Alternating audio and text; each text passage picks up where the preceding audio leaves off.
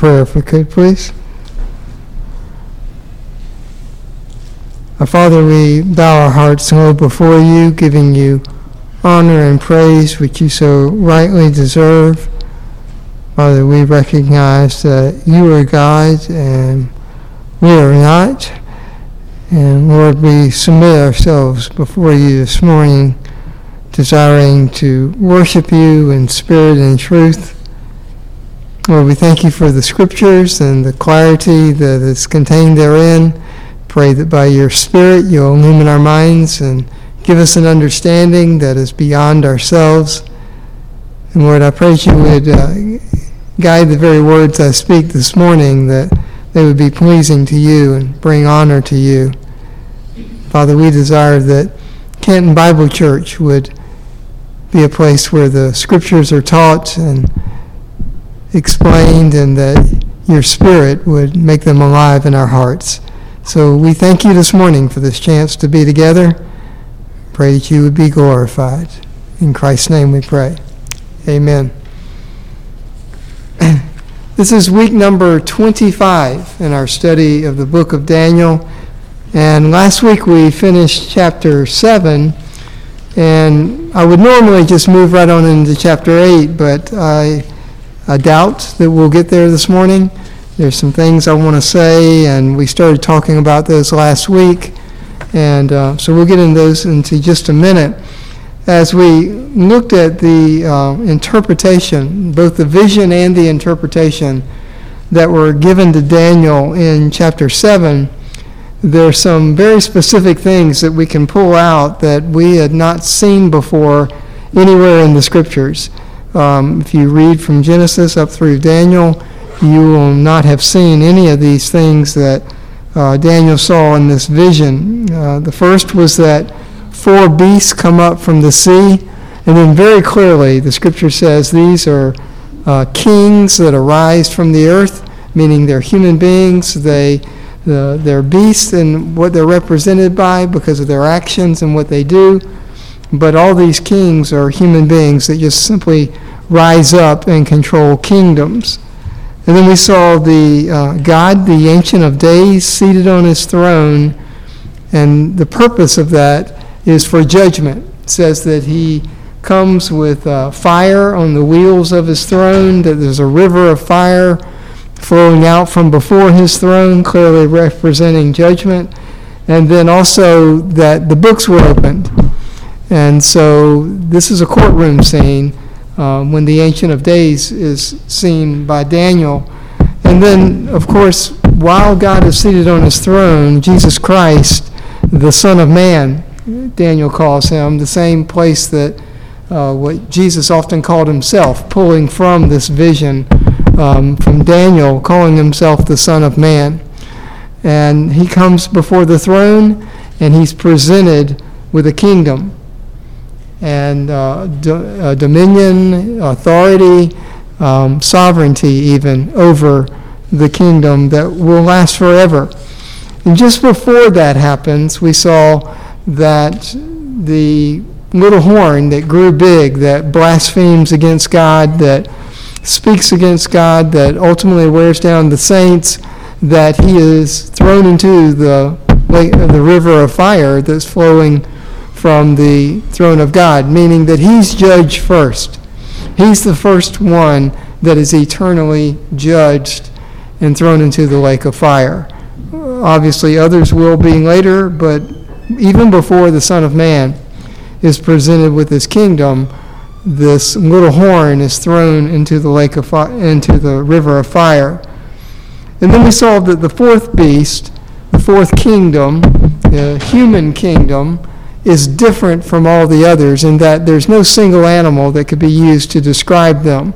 We looked over at Revelation where it says that several uh, animals are needed to describe what this beast looks like. And so he's very different from the other beasts. And we saw that the ten horns on his head actually represent the consolidation of ten nations. Ten nations will come together and give their sovereignty to the, to the horn, and he will then wreak havoc uh, having much power from those ten nations.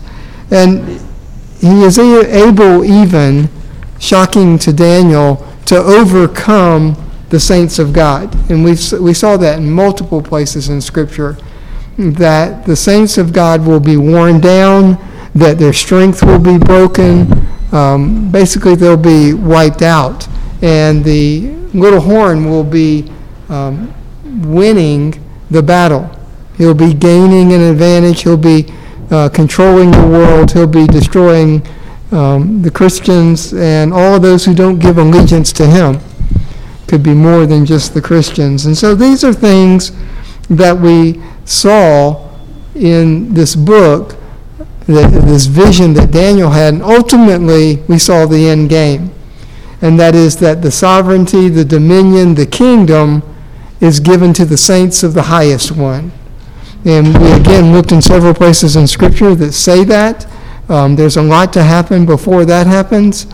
But nevertheless, the, the end of the human history is that the saints of God have the kingdom, reign in the kingdom, along with Jesus Christ, we saw. But nevertheless, um, even for a time, it looks like that's not going to happen.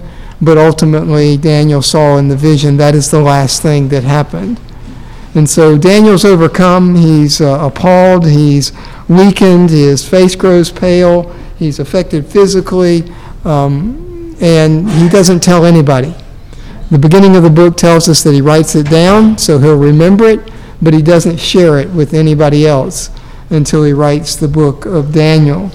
And so this vision is broad, um, predicts human history all the way from the time of Daniel when the kingdom of Babylon was reigning, that was the first beast, all the way through the millennial reign of Jesus Christ. So it sweeps through all of history, really.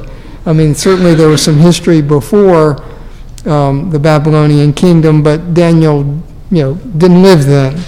But he lives now, and so this book goes from the time of Daniel all the way through the end of the millennial kingdom.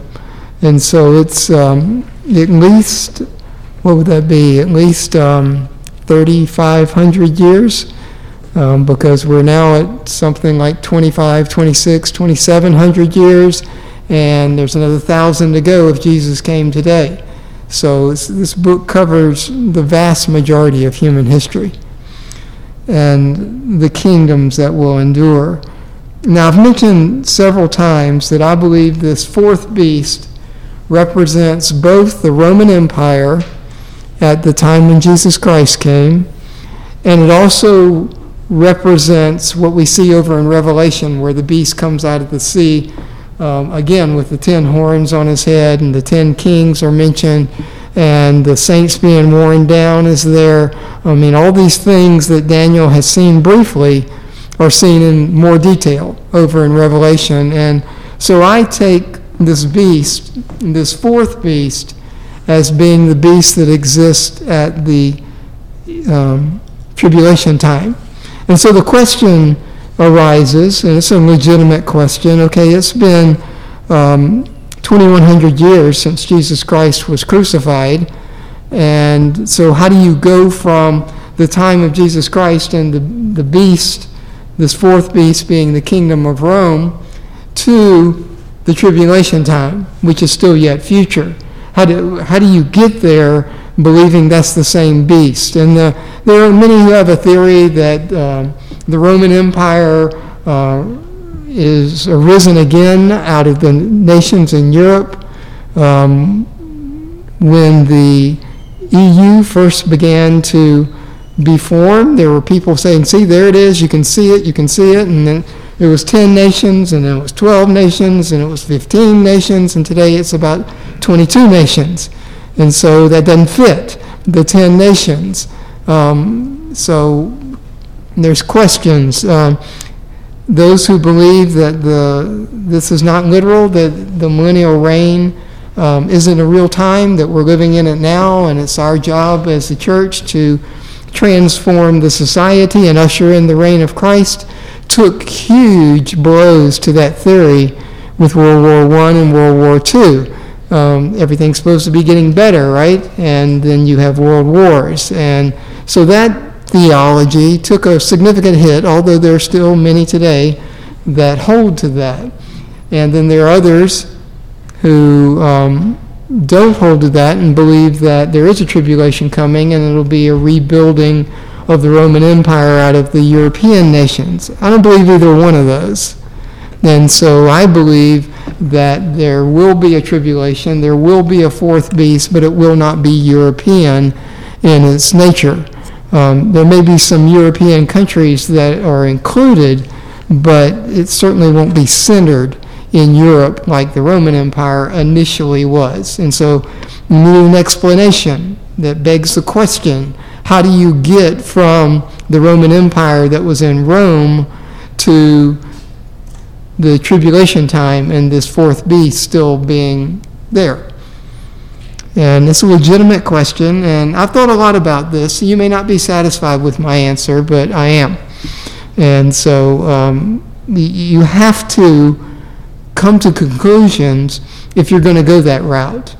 And I, the more I see in history, the more I'm convinced um, that this, the way that I parse this is right. I don't demand that you go with me, but I need to give you an explanation, those who will listen to this possibly uh, at a later time, an explanation of how I get there.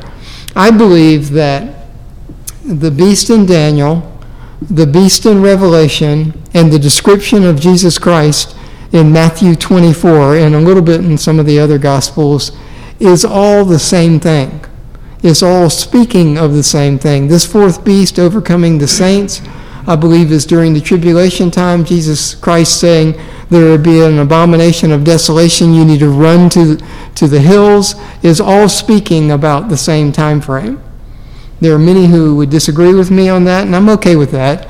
But that's the way that I see the scriptures coming together, is that all three of those um, passages in Scripture, and they're long, all speak about the same time frame. So I believe that the tribulation is the 70th week of the 70 weeks of Daniel that are given in chapter 9 that we'll talk about in much detail. I believe that the Messiah was cut off in the 69th week, as Daniel's vision, as Gabriel will tell Daniel, and that we've been waiting during the church age, which was not seen in the Old Testament clearly, that we've been waiting for the 70th week of Daniel. And that it will come, and God knows when it will come, but we're not there yet. Although the signs of the times have been alive. I can, I can remember very clearly in like 95 through 2000 every major preacher that I listened to, just about, not all of them, but um, I, I wasn't reformed at the beginning of that 1995, but by 2000 I was reformed. It happened in 1997 is where my doctrine significantly shifted. But most of the guys were saying, I just have a feeling, right? that we're almost there because 2000 was coming and there was all this impending doom and destruction and all the computers are going to explode and all the craziness that people thought was going to happen. And I just have a feeling. Well, their feelings were wrong. And so I don't have a feeling today. I just see the signs of the time and know it's going to ultimately happen. But I don't have a feeling that it's impending to happen tomorrow, although it could happen tomorrow. And so you, we ought to be expecting and watching and studying and waiting and praying, and, uh, but yet living in the present and not waiting for the future. So, um, this interpretation that I have demands an explanation. And last week we began to look at that explanation. And I think you have to look at the Roman Empire and what has happened in human history after it in order to figure out. Um, and again, I'm not trying to read my interpretation into the scriptures. I would never do that. But to interpret it the way that I do, you have to have an explanation. And so I'm going to try and give you this explanation. Last week we began to look at it, and we looked at some facts, just things that absolutely happened in human history. And the first was that most people count the beginning of the Roman Empire in 146 BC when um, the Macedonian um, region fell to Rome and became a Roman province in 146 BC, so not that far before Jesus Christ. And that's where most people mark the beginning of the Roman king, kingdom. The Greek peninsula fell, the area of Macedonia became a province. Uh, Rome then began to expand greatly, rapidly from that time forward. Um, obviously, during the time of Jesus Christ, the kingdom was in flourishing. Um, by that time, they had pushed all the way down to Palestine. Palestine was a Roman province, um, had Roman appointed um, governors and leaders, and um, basically the people of Israel were um, had to be subservient to the Roman Empire. Jesus Christ being crucified by the Romans, and so it continued to flourish and expand. Um, most people mark the height somewhere between 1 and 200 um, AD. And at that time, the Roman Empire had uh, taken most of northern Africa uh, along the Mediterranean Sea. All of that was within their empire. They had pushed down uh, into Egypt. Egypt was part of the Roman Empire. All of Turkey, all of Europe was. Britain was part of the Roman Empire. Um, I mean, it was vast and expansive, pushed all the way down into the Middle East, all the way down to Mesopotamia, all the way down to the Persian Gulf. Um, so they nobody goes into Saudi Arabia, what is today Saudi Arabia, because there's nothing there. It's just sand and heat. So people didn't care so much about it. So that wasn't part of theirs. But all of Egypt and all the region around Egypt was part of the Roman Empire. And so, um, obviously, great expansion, great power. Um, and by the way, the, um, this will be very important later. Most of the armies of the Roman Empire were not Roman, they were from the nations that they captured. And we'll see, this will be super important that the people who took Rome in 70 AD were mostly Syrian, not Roman. And so we'll go through that and I'll detail all of that for you um, because it's important. Because in Daniel chapter 9, he'll say, The people of the um, prince who is to come will destroy Jerusalem. And those weren't Romans. So we'll talk about that in more detail. But um, then. It, meant to say they Jerusalem, sorry, Jerusalem. What did I say? Rome. Yeah, no, they took Jerusalem when they destroyed the temple in 70 AD. Who did that will be a very significant question because most people who believe in the uh, reunification and um, rebuilding of the of Rome in Europe run to chapter 9 and they say, see right there, it says that the prince who is to come is of Roman descent. And it doesn't say that. And we'll look at that and try and make some sense of all of that. So um, finally, in 330 AD, Constantine the Great moved the capital of the Roman Empire from Rome to a city that was called Byzantium. He renamed it Constantinople. Today it's Istanbul, which is in Turkey, northern Turkey, uh, in Asia actually, not in Europe.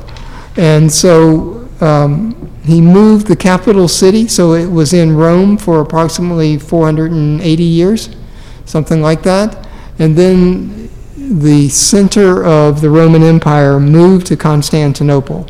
Um, Constantine um, was Christian, and so a lot of Christian symbols in the city of Constantinople. If you go there today, you'll see Muslim symbols. But I'm told that behind the Muslim symbols are Christian symbols because that was what was originally constructed and engraved in the city.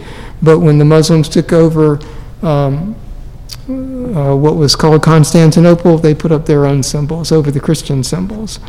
So um, we'll get to that in a minute. So in 330, the center of the Roman kingdom moved, typically what's called the western uh, Roman Empire or the Byzantine Empire, but all the same, all go by the same name.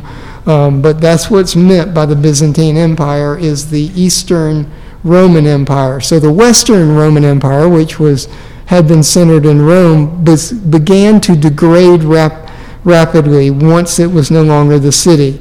A lot of Germanic tribes, a lot of tribes out of uh, Italy and out of Spain and France would raid the city periodically until ultimately in 476 Rome fell and was no longer part of the Roman kingdom. And, but Constantinople was still there. Um, most of Europe was lost to the Roman Empire, but they still controlled all the other lands that I talked about, including especially the Middle East, was still part of the Byzantine Empire. Important to, to think about that. So that's kind of where we left off last year. We did say that um, from Constantinople, um, that that Byzantine Empire, which was centered in Constantinople and had much to do with the um, uh, with the Renaissance, had much to do with the uh, industrial age coming to Europe, because they still had influence, they just didn't control. Um, that all came out of the Byzantine Empire. The Crusades, which we all know about, probably was one of the major reasons the Byzantine Empire fell as, as the Crusades all took place and the Muslims fought against the Christians, um, all trying to take Jerusalem, right? Back and forth, back and forth, killing and slaughtering, and many mercenaries, and just a, a horrendous time in history. All the Middle Ages, the Byzantine Empire was ruling and controlling and in power. So for a thousand years, the Rome, Eastern Roman Empire ruled from Constantinople all the way up until um, 1453 AD. So the you see the Roman Empire, this beast that is mentioned here, that crucified Jesus Christ, is the one who cut him off in Daniel chapter 9, lasted for like over 1,500 years. But most of it, the majority of it, was based out of Constantinople, not out of Rome. Now, that would shock a lot of people. People would say that can't be true, but it's what history shows us. We know the Byzantine Empire was the dominant, controlling, influencing, and military power that ruled the world all the way up until the 1400s, mid 1400s. David, isn't it also important to point out that when Constantine finally rose, declared, you have, for the first time in the world, a dictate of the most powerful that says there's going to be one religion. Yeah. Um, It's going to be uh, Christianity. Yeah, which is what led to all the wars later. Andy said that um, when Constantine moved the capital, and, and he was Christian, clearly Christian in his own way, right? Um, that he declared the world religion really would be Christianity. And of course, the Muslims didn't like that, and that's what led to a lot of the wars that happened. But nevertheless, that was a, a declared dictate of the most powerful man on the planet making that de- declaration. Okay, then in 1453, the Roman, Eastern Roman Empire, the Byzantine Empire, fell to the, to the Muslims, to the Ottoman Empire. And the Ottoman Empire, in broad stroke, then existed until World War I. So you have this other power moving into the same city, into Constantinople, renamed it Istanbul, changed it into a Muslim city, and installed the Muslim caliphate all the way down, in, especially into the Middle East, all of Turkey, all of the lands to the east of Turkey. Um, you did have the Seleucid Empire, which wouldn't so much go along with all the Muslims, but nevertheless, they were the controlling power. They also influenced greatly what was going on up in Europe, um, controlled much of it at- at their beginning. Basically, they took over everything that the Byzantine Empire had been controlling. And then slowly they began to lose the European countries, that one after the other, the people of those countries would rebel against the Ottoman Empire. And so it began to lose Europe, which became fragmented into all the countries that we see today, but then still controlled all of Turkey, all of the land to the north of Turkey, all the land down into the Middle East, all the way down to the Persian Gulf, all those countries that we see today, all part of the caliphate that was installed by the Muslims. Now, a caliphate simply means um, that they fall under the rulership of a caliph. A caliph is a religious leader who um, controls people, controls the country, controls the government. So it's a religious government control. And there have been many caliphs. You can go to the Ottoman Empire and you can see who the caliphs were through the years. Um, but that's, that's what they called the caliphate. That's what they're looking for today to be reinstalled, is the Muslim caliphate. You can read their literature today and you'll see um, that's what is intended. So the unique thing for me, and this is where the big change happens with the change from um, the Byzantine Empire to the Ottoman Empire, is that it's centered in the same city. That was never true of all of the other kingdoms that we've looked at. When the Persians took over the Babylonians, Babylon was not their capital city.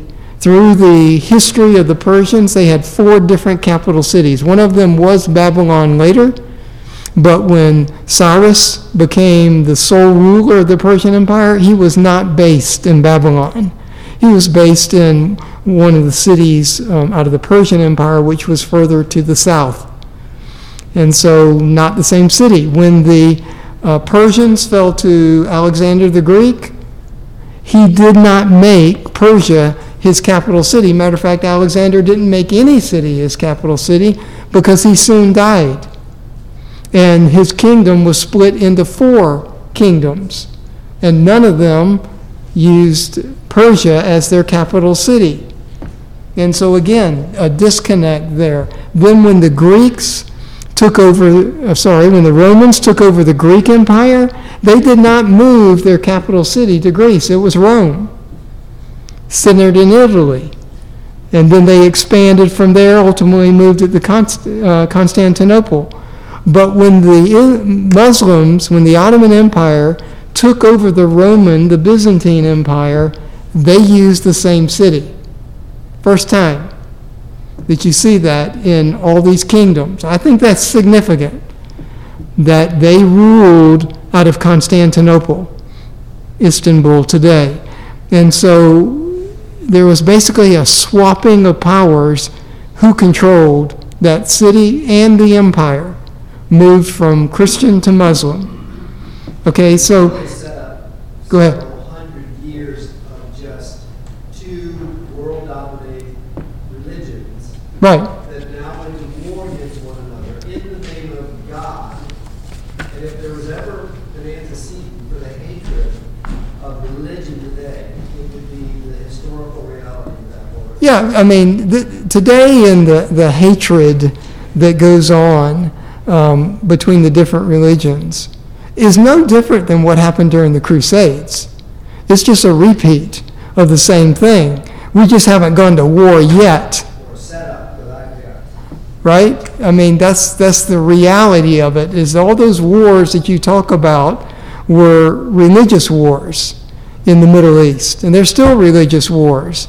And there was no Israel, and Israel didn't exist until what, 1947? And so when the Ottoman Empire was in power, there was no Israel. All of that was Muslim controlled. What's called the Muslim Caliphate.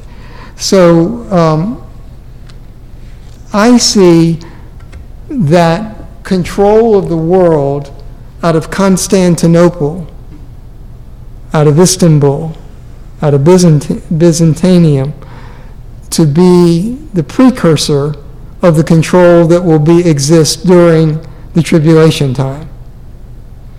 And that's how I get there. That's the, how I make the connect. It's not so much who's in control as where is in control. And this beast that I think will rise again is anti Christian. That's clear in the tribulation. It's clear in Daniel, right? He wears down the saints of the Most High. He overcomes them. He shatters their power. It's anti Christian. So, and that today, I mean, if you go to Istanbul, you will not think it's a Christian place because it's not. Okay, so that's the way I get there. Now, the Ottoman Empire, like I said, lost Europe, country by country. Still contain what people call European today is Turkey, but Turkey's really in Asia. It's not in Europe. So um, you and, and Istanbul is right up on the northern border of the country of Turkey.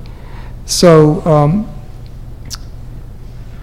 they began to lose their power, and ultimately, what they did in, when World War I began to sweep the world, they joined with the Central Powers, with Germany and Austria, and fought with them against the Allied powers. And so that's the side they were on. And so the Ottoman Empire was still in, um, existed and still had a caliphate until World War I was done. And in what was it, 1923, when all the pacts and treaties and all became effective, the Ottoman Empire no longer existed. All those countries were broken up and went to Russia and to Britain and to um, where who else got some of those countries? Um, I've got it written down here. You could help me find it.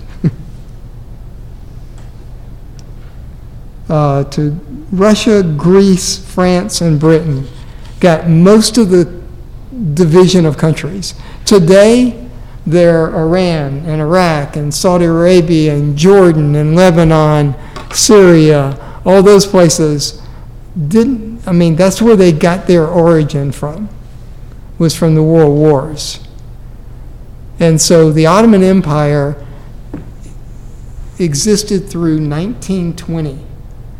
So you go, and this beast goes all the way back to 150 BC and comes pretty close to present day 120, uh, 1920. So over 2,000 years, this concentration of power that was world dominating out of ultimately Constantinople, Istanbul. So that's the beast that I see. Um, don't demand that you go there with me. Um, very interesting that if you read the eschatology of the Muslim faith, um, it is basically carte blanche revelation with the Mahdi being the Antichrist and with Jesus Christ being the false prophet. That is Muslim eschatology. And you can go read it for yourself. It's not like it's hard to find or hard to understand. It's, it's in black and white. And that's what they believe. They believe Jesus Christ was not crucified. He was taken to heaven by God before the crucifixion so that he could return during the reign of the Mahdi to tell the Christians on the earth that they're wrong, that he's not the Messiah, and that if they don't give assent to that, he, Jesus Christ, will kill the Christians. That's Muslim eschatology. That's what they believe. So that's what they teach. So it turns Revelation on its head. And you can go read it for yourself. Um, it's, it's easy to find. So and there's other things that cause me to believe at this time, the best I can make of it is that the beast that we see in the tribulation times will be based out of that area in Turkey, will be Muslim in origin, and will make a pact with the Jews to allow the Jews to rebuild their temple in Jerusalem on the site that today has a mosque. Don't know if it'll be over the mosque or how they'll do that, but there'll be a pact that he will break at the middle of the tribulation at three and a half years. And then it all breaks loose. Before that time during the tribulation, you have mainly cosmic things going on. Uh, you have tidal waves, you have tsunamis, you have uh, what is called um, wormwood falling out of heaven. They're natural disasters of cataclysmic effects, such that a third of the people on the planet die in those three and a half years. So, massive, massive um, killing of people, but not, I mean, there are some wars, but that's not the dominating effect. We'll all see all that when we get to Revelation. Now, for you to think about, you remember that the little horn came up, and there were ten horns, and three of them were pulled up by the roots. Okay, again, tying into Muslim, Muslim uh, thought, there are mainly two sects of Muslims today. I think you, you know this, that you have the Sunni and the Shia. The Sunni being the vast majority, like 90% of the Muslims in the world, are um, um, Sunni. And Muslim Islam is the fastest growing religion on, on the planet, and not even close to the other religions. So, uh, in probably almost 10 years ago now, there were 1.5 billion Muslims on the planet. So, you know, the planet's like six and a half billion people. So it's like a quarter of the people on the planet, and that was 10 years ago. And it's growing rapidly. And you do see, I mean, Muslim uh, Islam is growing in the United States because it's easy to become a Muslim. I mean, it's really easy. All you have to do is say the right phrase, and you are in. Um, but also, you see it in Europe that Europe has a real problem because most of the immigrants who've moved into uh, into the European countries are Muslim, and so they're changing the culture of many of the European countries. So um, that's according to the plan of God. So you know we can't fret about these things; they're just factual. so when you think about the three horns that are pulled up by the roots Today, there are three countries in which Shia Muslims dominate. So, is that what's going on when you see those ten horns giving their power because three of the horns are torn out by the roots and killed? Maybe that has something to do with the Muslim theology that today, Saudi Arabia being Sunni, Iran being Shia, warring with one another. Not so much on the surface, but there's a lot going on between those two countries. and it's what causes most of the instability in the Middle East today is the division of the Muslims into the two sects. They war against one another, Iraq against Iran. Same same thing going on. And so Maybe that is what's being pictured when three of the horns are torn out by their roots. Don't know that, but it certainly makes sense that the Sunnis would destroy the Shia, take over their kill their kings, take over their people, basically. And if you're underneath those kings who get killed, what are you going to do if you're a Muslim? Don't know. But, I mean, that all kind of fits together in my mind. Um, we're in, you know, 2021. Uh, this could not happen for maybe another thousand years, and things may change. But from where we're at, and from our interpretation, and from what we look at, that all makes perfect sense. And maybe it just grows going into the future until it's the natural order most people think of the thing of the way the world goes. Um, one thing is clear: the end game is still the same. That in the end, the saints of the Most High God get the kingdom. Even if they're killed during the transition, during the tribulation, they still inherit the kingdom at the end. So that is what we need to anchor our hope on. Not so much on the world politics, although watch them with interest. No, not so much what's going on in other countries and even in our own country, um, and, and to fear about those things, but to take heart, as I'm sure Daniel did, in what God has revealed will happen. I mean, the, if you think about it, in the grand scheme of things, the reign of the little horn in the tribulation times is very short. It's only three and a half years because Jesus Christ will bring it to an end when he desires to. And so it's not like it goes on for hundreds of years. It, it's very bad and it's cataclysmic, and many people are, are killed, but it only lasts for three and a half years. And then God brings it to an end.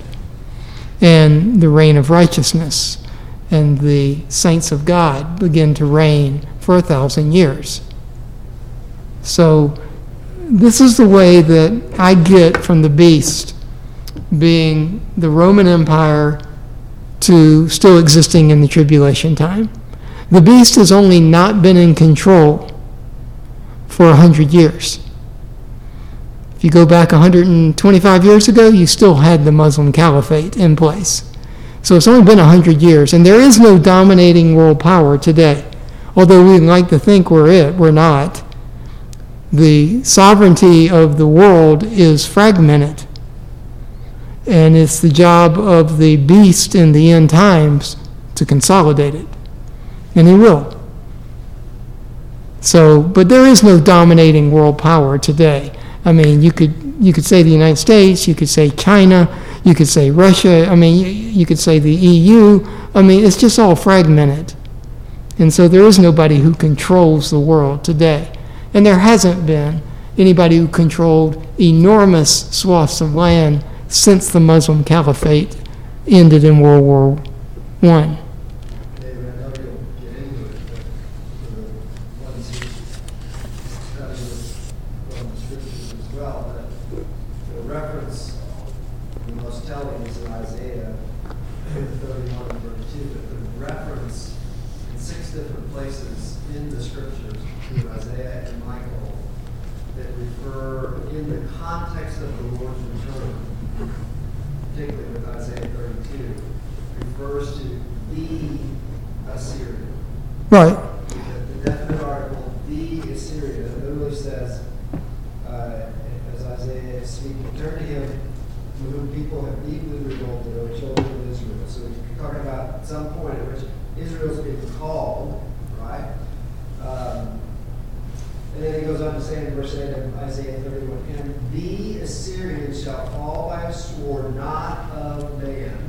Right. And he goes on with three or four verses, and then he comes to our chapter 32 and says, Behold, a king will reign in righteousness, and princes will rule in justice, which is that beautiful return. So, in the very context, definite article, the Assyrian, Israel, right? Yeah. And then the Lord's return, all right there.